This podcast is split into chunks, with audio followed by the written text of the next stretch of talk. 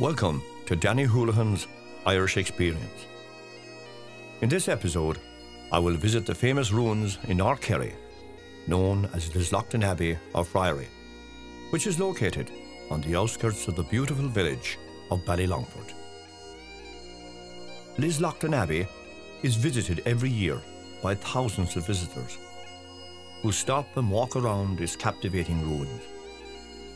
The remains of the friary are unique, which enthralls all who wanders around this famous holy place.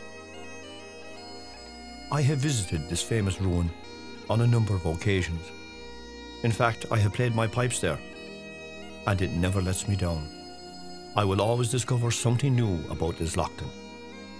Relations of mine and old friends repose there, and the O'Connor Kerry chieftains are interred there. This is a special place for me. Approaching the old friary, in modern times from the main public road, one can get the sense of its former scale.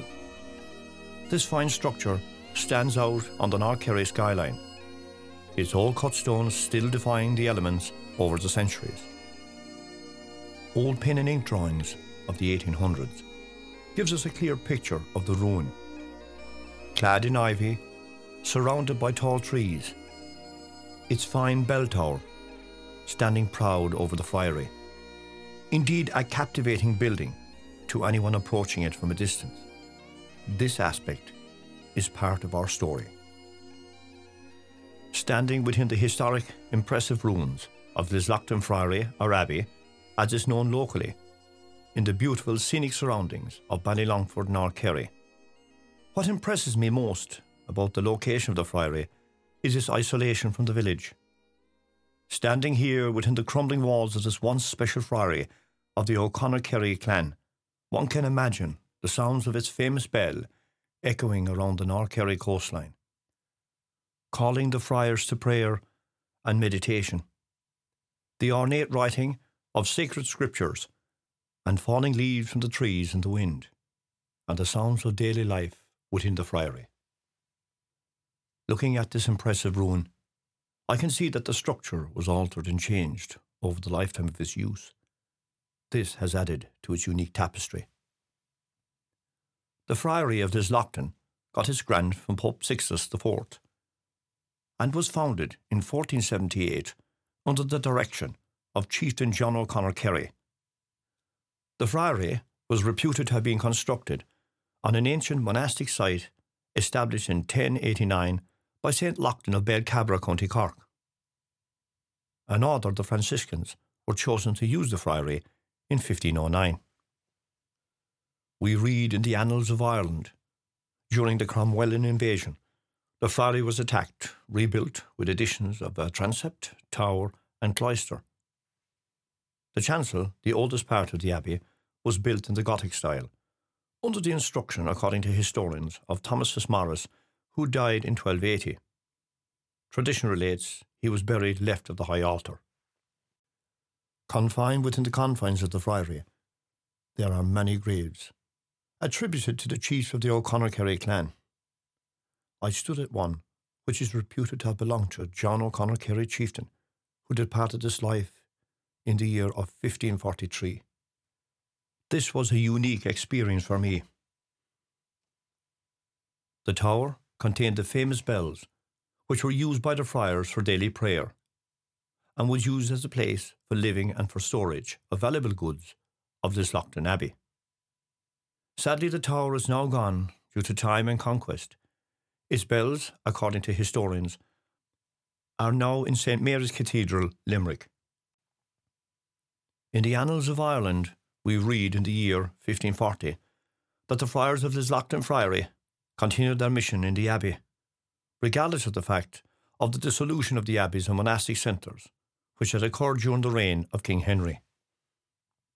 Again, within the pages of these ancient annals, we read Elizabethan forces in 1580 surrounded the friary with military forces under the command of Grey during the Desmond Rebellion and looted the abbey. The friars fled with their precious religious vessels into the woods of Ballylongford for sanctuary. However, three friars stayed in the abbey to continue their holy mission.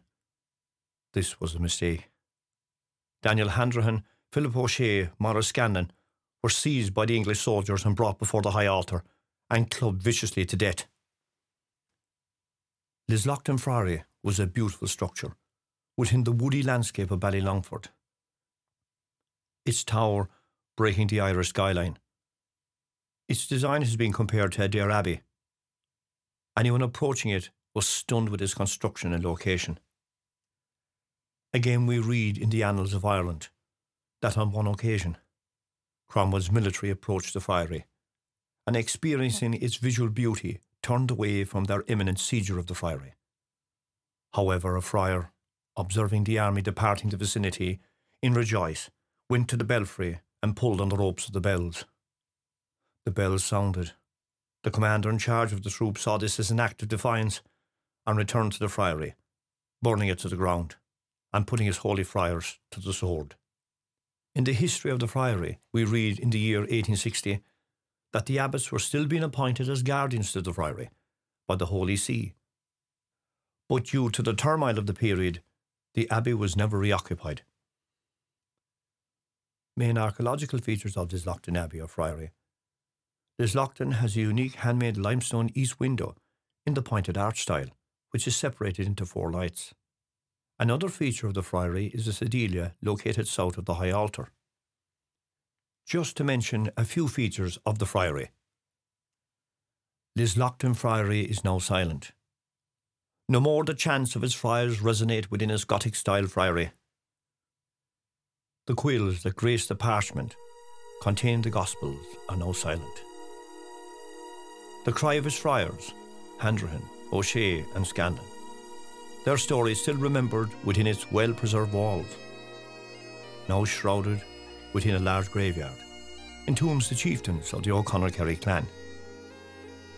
Its founder, John O'Connor Kerry, chieftain of his clan, reposes along with many friends, locals, and families, a testament to the O'Connor Kerry clan. When you visit Ireland, why not pay a visit to Lislaughtin and experience its history and its culture, and the beautiful village of Ballylongford, located on the Wild Atlantic Way. Thank you for joining me on my visit to Lislaughtin. If you have missed any of my podcasts, please check out my episodes on my site, iTunes, Amazon, and Apple Podcasts. Through his people, his heritage, and its rugged coastline, this is truly Danny Houlihan's Irish experience.